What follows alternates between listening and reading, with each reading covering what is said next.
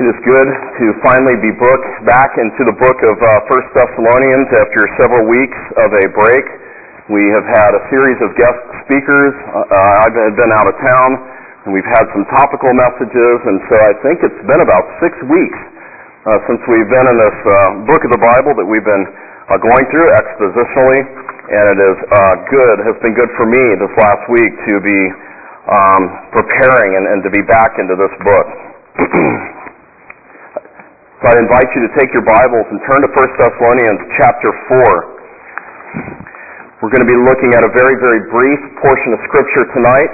Um, and then next week we're going to complete this section. I had hoped to do it in one lesson, one sermon, but um, I found that to be, at least from my vantage point, an impossibility. You could actually take a series of messages and speak on sanctification and sexual immorality, and that's really what we're going to be looking at tonight in the context of the holiness of God. We've been considering Paul's exhortations to press on. The first couple verses of chapter 4 we looked at the last time we were together.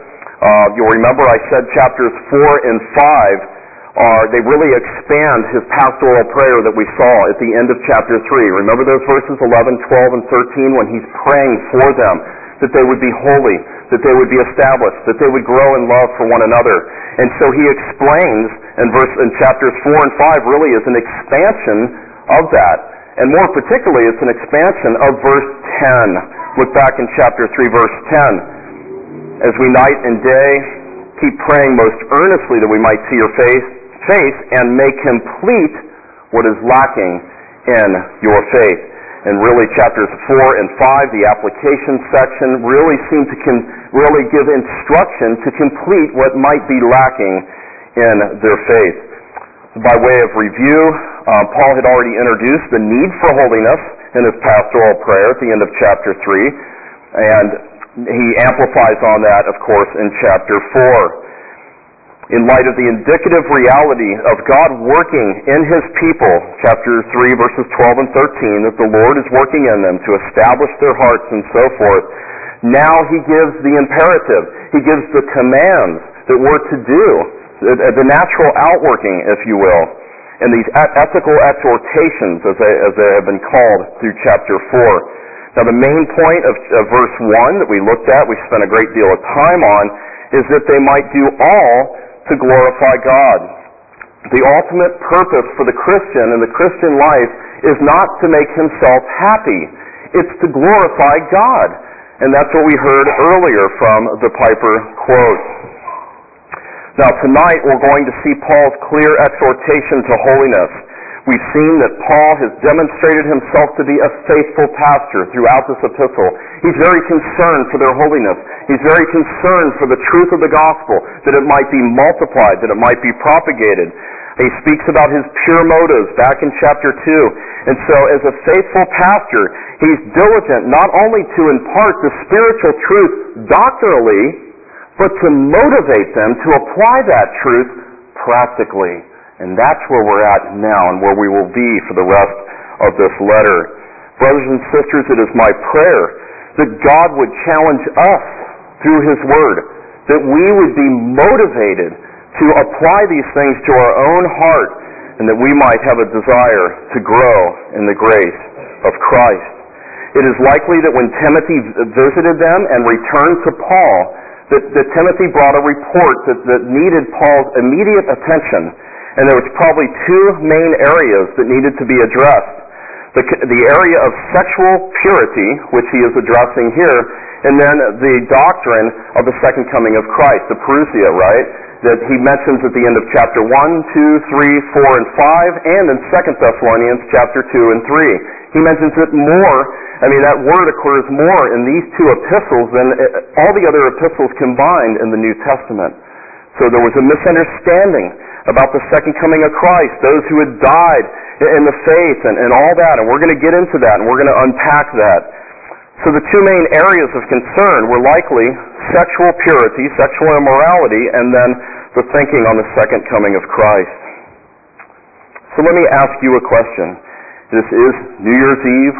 We're, we are we're knocking out the last few hours of this very year, and we're about to embark on another year. As you look back at your life in 2006, can you honestly say, yes, I've seen spiritual growth. I have progressed in my sanctification by God's grace. Or can you say, no, I've regressed and I need grace to, um, to, to progress? Ask yourself these questions tonight. Consider, do you have any goals for this upcoming year? Set some goals. Write down goals. And don't write them down and stick them in a drawer. Read them often and challenge yourself that you might grow. Now, Paul clearly has, um, and when he speaks of holiness and sanctification here in verse 3, he clearly has sexual sin in view. I thought it would be helpful tonight to look at sanctification and holiness in a general context first and foremost, and then next week we'll take verses 3 to 8 in the context in which they occur in the book of 1 Thessalonians, of course, focusing on sexual immorality and those types of sins. Porneia is the original, is the Greek word. And so I think it would be good for us to understand a little bit more about the holiness of God, to understand what is sanctification, so that we can apply these things um, to ourselves. Now I'll just mention uh, by way of introduction um, the in Thessalonica the norm for um, married relationships was very perverted. I mean, this is the, the Greco-Roman era where prostitution is not even thought to be bad. Um, husbands that uh, could satisfy himself with a mistress, and these things were looked upon as perfectly normal. So that's the context of these new believers, this young church that has been converted, that has been born again. There's new life now, but this is all around them, and now they're being told that that is wrong that that is outside of God's will. And this applies to us today. We live in the 21st century in the United States of America and we are bombarded with sexual images.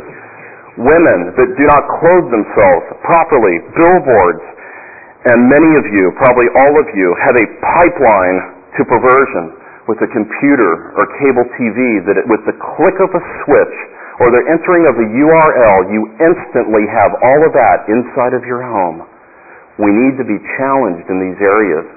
We need to grow in holiness, and we need to have a determination to cut off sins like that, and to raise up guards, and to have accountability with one another. We must be careful. The Bible speaks much about our sexuality. Sex is good in the context in which it was created. God has said that. But we have to be careful. Perversion is evil. And we need to bring our thinking about sex in accordance with the will of God. You see, our body is not our personal playground, as one man put it, to do with whatever we want. Because you are not your own. As a born again, blood bought Christian, you have been bought with a price the precious blood of Christ. So it is vital that we control our bodies in all areas of our life and, and lead a holy life. So tonight we'll look at an exhortation to press on to holiness and the motivation to do so. We're only going to look at the first phrase in verse 3 of chapter 4. And next week, as I said, we'll take up the whole section. So tonight we have three basic thoughts. First of all, you must know God's will. I'll explain that in a minute, his moral will. You must know his will. You must live holy lives, and then we're going to see the motivation um, to live holy lives. So first of all, let's read verse 3. I think I'll read all of verse 3, and we'll just be taking up the uh, first half of it. For this is the will of God, your sanctification. That is, that you abstain from sexual immorality. And I'll stop there. We're just going to look. This is the will of God, your sanctification. The title of the message is an earnest exhortation to live a holy life according to the will of God. And I hope this is an earnest exhortation. I feel the need pastorally to exhort you from the Word of God that we need to grow in our sanctification. Now, first of all, you must know the will of God. Now, this phrase is very, it's connected to the end of verse 2. You remember verse 2? It says, For you know the commandments we gave you by what? The authority of the Lord Jesus. For This is the will of God. That authority and the will of God is connected there by the Greek gar. So it's connected. Now, how in the world can you know God's will, you might ask? How can you know God's will? It's not by fleeces. It's not by what you dream tonight. If we determine God's will by our dreams, I think we'd all be in trouble, wouldn't you say? It's not by our feelings. It's not by going to the tarot card reader down at Balboa Park to find out what 2007 may unfold for you. It's not any of these things. Where do we learn the will of God? From His Word. From the Word of God, right? From the Bible. He has spoken to us in His Word. This is the final authority. It says very clearly that, that, the, that the Word of God is profitable. It is profitable for us in teaching and reproof and correction and training in righteousness. Listen to the Westminster Confession of Faith speaking on the Word. The whole counsel of God concerning all things necessary for His own glory and man's salvation, faith and life, are, is either expressly set down in the Scriptures or by good and necessary consequence may be deduced from Scripture unto which nothing at any time is to be added by new revelation of the Spirit or traditions of men. And we have in the Word of God in the New Testament specific instances sometimes where it actually says, this is the will of God, such as our text before us tonight. It's indisputable. it is very clearly set forth, and it makes it easier for us to understand. Now, God's will theologically is often discussed in two general ways, and this is a whole other message. We're not going to uh, unpack this completely, but I just mention it to you. His decreative will, what he decrees, we cannot fully know and understand. We cannot know that. That is God's unthwartable plan um, in the world and, and with, uh, with God's people and, and on all of that. We can't know that. That is uh, part of his infinitude. That's beyond what we can understand. But we can know his moral will which he commands, such as this before us here. This is clearly his moral will. It is something that we ought to do, but yet we can reject. Not that we're permitted to reject it, but we can reject it. Would you look in verse 8? So that he who rejects this is not rejecting man, but the God who gives his Holy Spirit to you. His moral will can be rejected. That's a dangerous place to be in, a habitual pattern of rejecting his moral will. So God's will for them is that they would be holy. That, that's what sanctification means. And the, the word is actually repeated in verse 4 and verse 7, and we're going we're gonna look at that in its context um, next week. But first I want to talk about some mistakes that have been made about the will of God. We have to beware of subjective thoughts. We have to be careful about influences and, and dreams and God told me this and these types of things. We have to be careful about that. This is His final authority. And if it doesn't agree with this, you know, there's, there's something that, that needs, there's some caution that needs to be there. We must reject the false thinking that, that God exists to make me happy. So many people, when they talk about God, that's really the context they're talking about, isn't it? We, God doesn't exist to make us happy. We exist that we might glorify Him by His grace. I have a couple of illustrations, um, somewhat humorous. Uh, quarterback and ESPN commentator Joe Theismann, some of you know who that is, allegedly explaining to a soon-to-be ex-second wife, explaining why he had an affair. And do you know what he said? God wants Joe Theismann to be happy. Now that's from an unbeliever. That's from one that doesn't even profess uh, what's folly to talk about this. Uh, you know, from one that doesn't even know God. But this, maybe some of you will remember Jessica Hahn, that church secretary that worked with Jim Bakker 20 years ago, or in, in 1987, I believe it was. And the, you know, he was the host of the PTL, and and they had committed immoral acts together that was all exposed and he was in jail and, and all of that. But this is what she said that, that God gave her a real peace about granting an interview with Playboy magazine, allowing them to take topless pictures of her.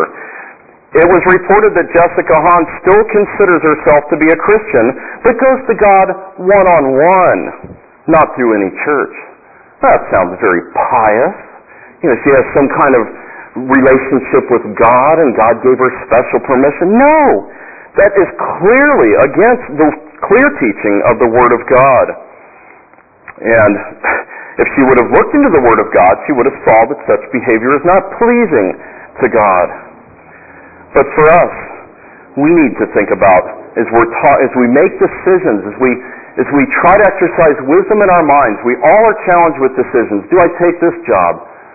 What about the difficulty I'm having with my spouse? How do I handle that? We need to be careful and bring our thinking in line with the Word of God. Sometimes I hear about, I was talking to somebody that's a Christian about a month ago, and he got tired of dating Christians, so he's dating non-Christians now to see if he can find a suitable spouse. Well, there's something wrong with that. If the clear teaching of the Word of God says do not be unequally yoked. Or a Christian saying that God has given me peace to divorce my wife. Now what's wrong with that? God hates divorce. It's very clear here. God is not going to give you peace about that unless it's on biblical grounds. So much of the time when you hear stuff like that, it's because I'm not happy anymore and we just can't get along and God wants me to be happy. Back to the Joe Theismann thing. We have to be careful. What is wrong with thinking like that? They're blinded to what God's true will is, as it's revealed in the Word of God. Well, we've looked at how we must know the will of God, that is His moral will, as it's clearly revealed in the Word of God. There's no excuse not to know it. It's right here before us. Now, you must live a life that is characterized by holiness.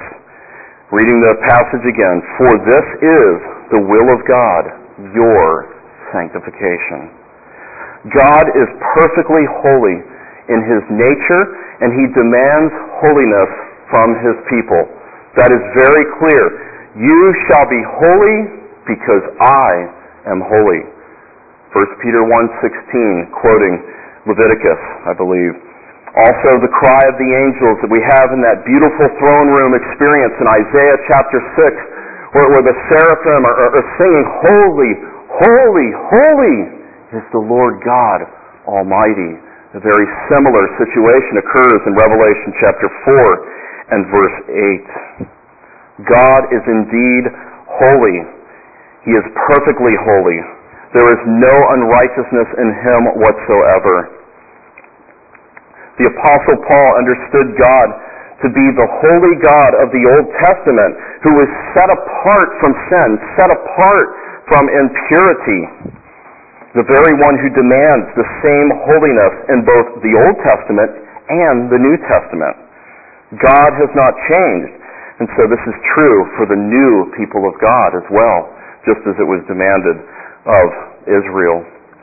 Now some say Paul is the law-free apostle, and this is true with regards to the Jewish ceremonial law, right? He spoke very clearly against that, especially the book of Galatians um, speaks to that.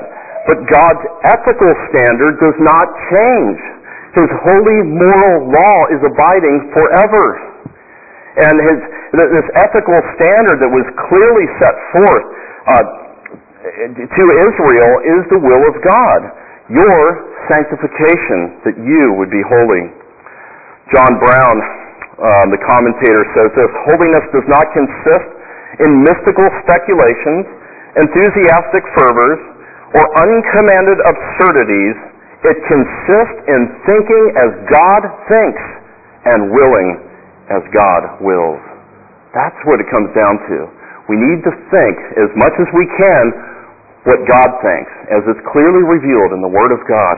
And if you will give yourself to read this book, your thinking will be more and more conformed into understanding what God would have you to do. Well, let's talk about briefly um, what is sanctification. What is sanctification? The root of the word comes from the same word, holiness, to be set apart. Um, I, I was going to read it, but it's too long. The London Baptist Confession, chapter 13. I encourage you to read that. The three paragraphs are a great summary of what sanctification is. The word to sanctify in the Greek means to set apart, to, to set something apart. Sanctification, when you see the word sanctification in the Word of God, it typically is speaking of the process of being set apart. Sanctified is being set apart. Sanctification is the process. Elwell says that the generic meaning of sanctification is the state of proper functioning. To sanctify someone or something is to set that person or thing apart for the use intended by the designer. Therefore, a pen is sanctified when it is used to write with. Eyeglasses are sanctified when it is used to correct vision.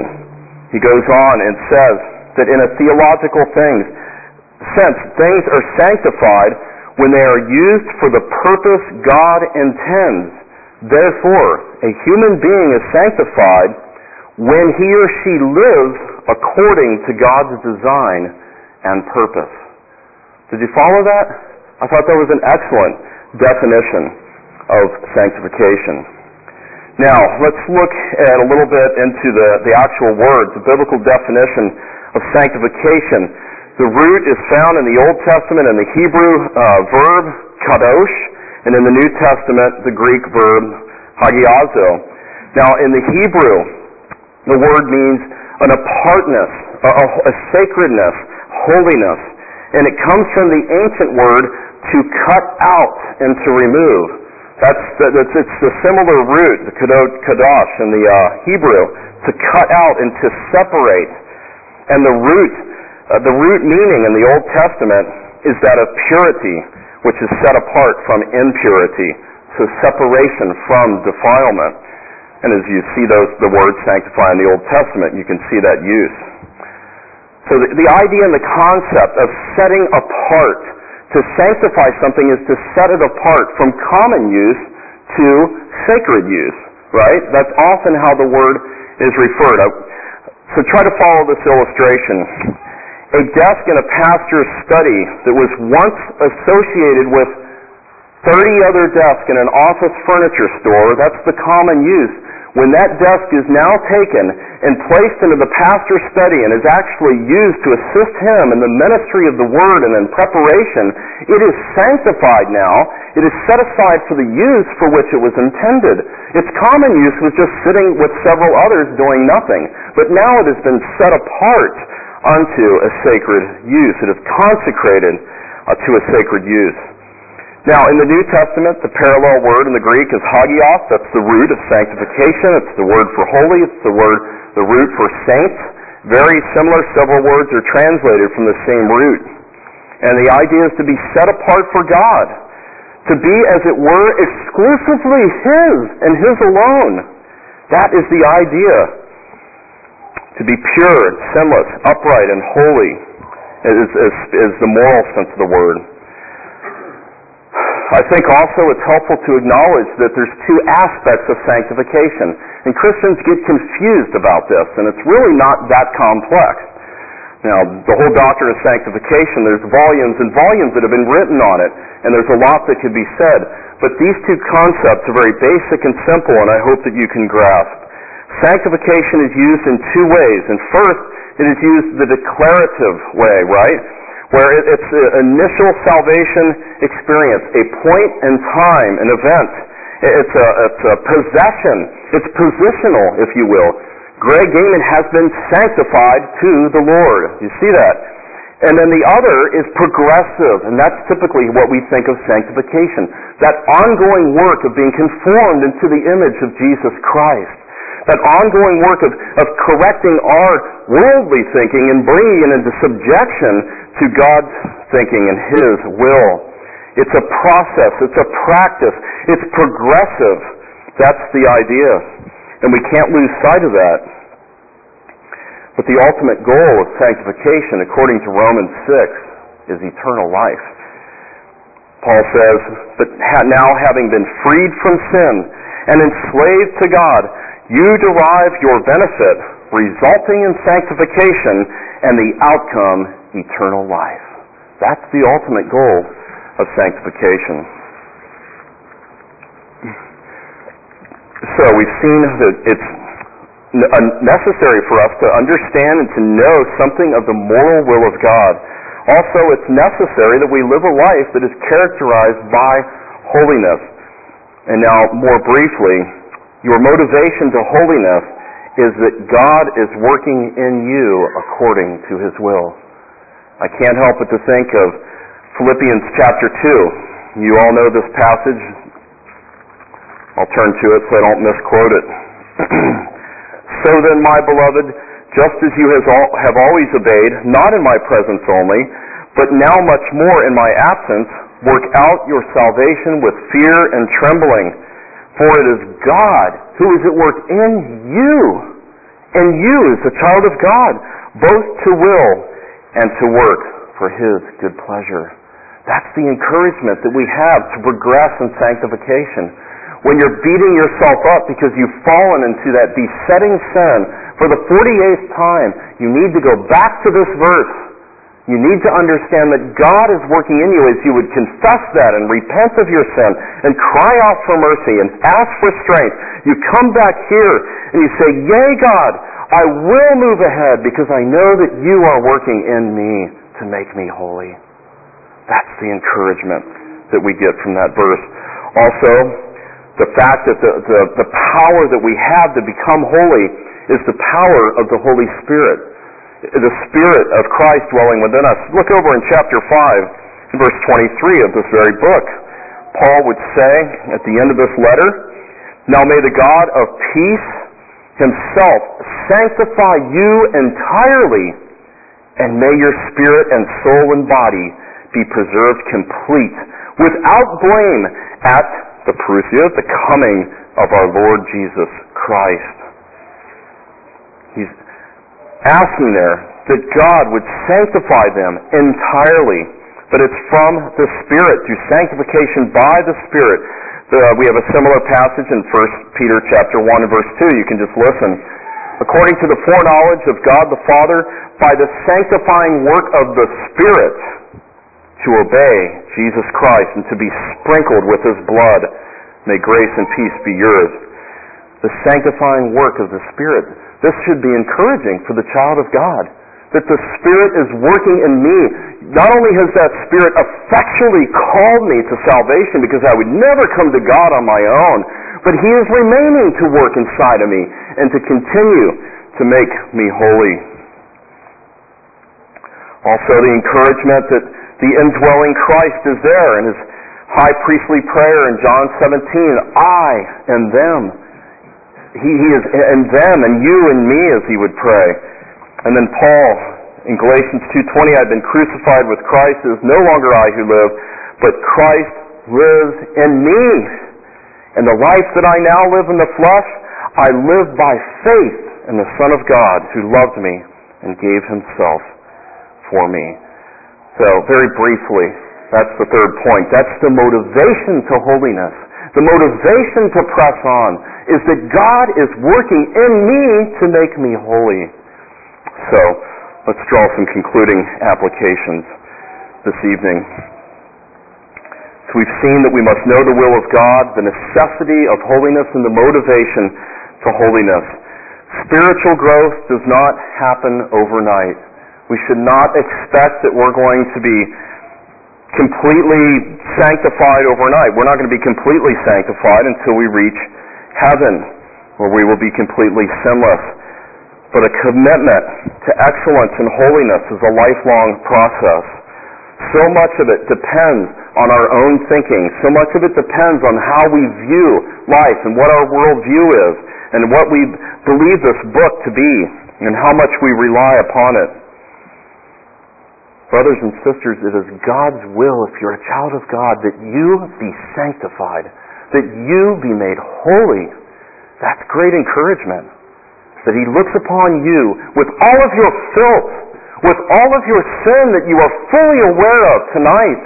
Perhaps things are coming to your mind as I'm speaking. He's fully aware of all of that, and yet He has purposed to make you holy. And you should be seeing a progressing of, of a, a greater and greater holiness. Contrastly, as What I found is as you grow in the faith, you're more sensitive to sin, and it almost seems like you're regressing. But overall, as you look at your life, you should see a progression in sanctification. He will indeed make you holy.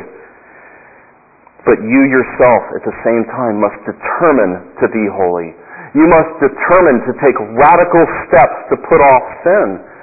Some of you children, maybe you need to be thinking about this. How can I obey my mom? How can I obey my dad? You need to put into practice at this young stage, at this even unconverted for most of the children here, that you will determine to obey God. And in obeying God, you will please your parents in everything that they ask of you. We need to beware of the world, especially in this 21st century. The world is trying to crush us into its mold it was read earlier, Romans 12. Do not be conformed to this world, but be transformed by the renewing of your mind, so that you may prove. That is, that word is to prove, approve after testing, so that you may prove what the will of God is, that which is good and acceptable and perfect. I think we're about six hours from entering a new year. What will you purpose to do in 2007? What things should you put off permanently? What things should you put on, to use the analogy in Ephesians 4, putting off sin and putting on righteousness? What will you do for the Lord? Beware of backsliding. Perhaps for some of you, you're not backsliding, you're just kind of stuck in neutral and you can't find the gear. Maybe the clutch is broken and you need to go on your knees and ask God to fix the clutch so you can get it into at least first gear and begin to progress. We need to remember that this life is but a pilgrimage and we are heading to the celestial city, that beautiful picture as Bunyan would paint it, of heaven. That is our goal. That's where we're going. No matter what we do, we're going to have mountaintop experiences. We're going to go through the valley of humiliation. These are normal in the Christian life. But we have a goal, and He will bring the true child of God there each and every one of you. So we must be diligent to grow in holiness. And one of the practical ways that we do this is the means of grace. Using the means of grace. Private prayer, reading your Bible, fellowship with believers, partaking of the ordinances that God has given us. That, that God would use that to strengthen our faith. And you will be further sanctified. And as you grow in holiness, as you see yourself growing, one of the joys that, that God gives us is that we have opportunity to serve the Lord. We will see a greater usefulness in our lives. We will have a greater impact in the lives of others in evangelizing the lost and encouraging the saints. As you grow in holiness, you're more equipped to be useful to the Lord in His kingdom. Hebrews 10, the writer says, For you have need of endurance. If you're like me, you have need of endurance. I have need of endurance. So that when you have done the will of God, you may receive what is promised. To receive that final rest, that final rest in heaven, and the reward of being with Christ forever. We need to keep uh, the goal in mind your life should shine. Your neighbors where you live should know that there's something different about the Mann family. There's something different about all, all the different families in here. And, and they should know that there's something different. D.L. Moody said, A holy life will make the deepest impression. Lighthouses blow no horns, they just shine. Your life should shine as a child of God in the workplace, in your neighborhoods, everywhere that you go.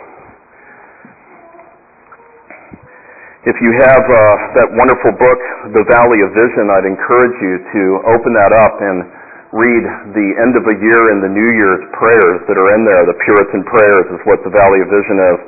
Um, I was actually going to read a portion of one of those prayers and forgot the book. So, but I have a word also for some of you, and especially you young people who have yet to turn to Christ.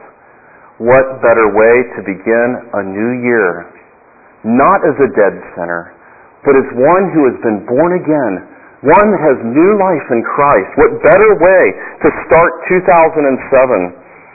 How I pray that some of you, all of you, that can understand would admit the fact that you're a sinner, you deserve hell, that you would confess your sin to God and ask for grace to live a life that is pleasing to Him, that you would see something in Christ, something beautiful in Christ, that He came to die for unworthy sinners. Admit that you're one of those unworthy sinners and come to Christ. The book of Isaiah, chapter 59, the prophet writes, Behold, the Lord's hand is not so short that it cannot save, nor is his ear so dull that it cannot hear, but your iniquities have made a separation between you and your God, and your sins have hidden his face from you so that he does not hear. Confess your iniquities.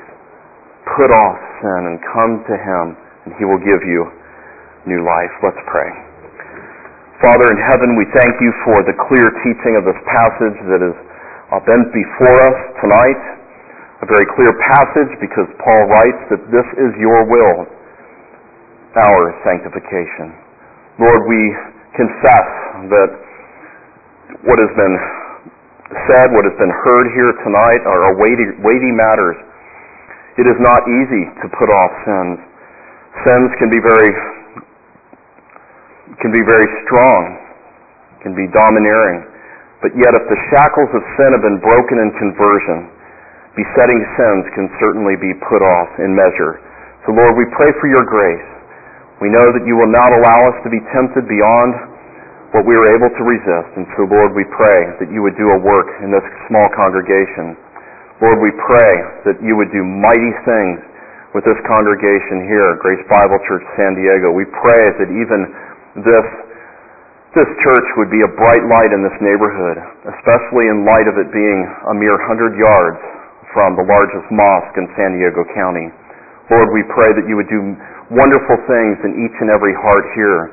We pray for reformation to begin on the inside first, that we might reform ourselves and that we might be useful in your kingdom. Lord, we pray that you would make us holy. We pray that you would strengthen us by the power of your Spirit to do so. Thank you for this time in your word, we pray. In Jesus' name, amen.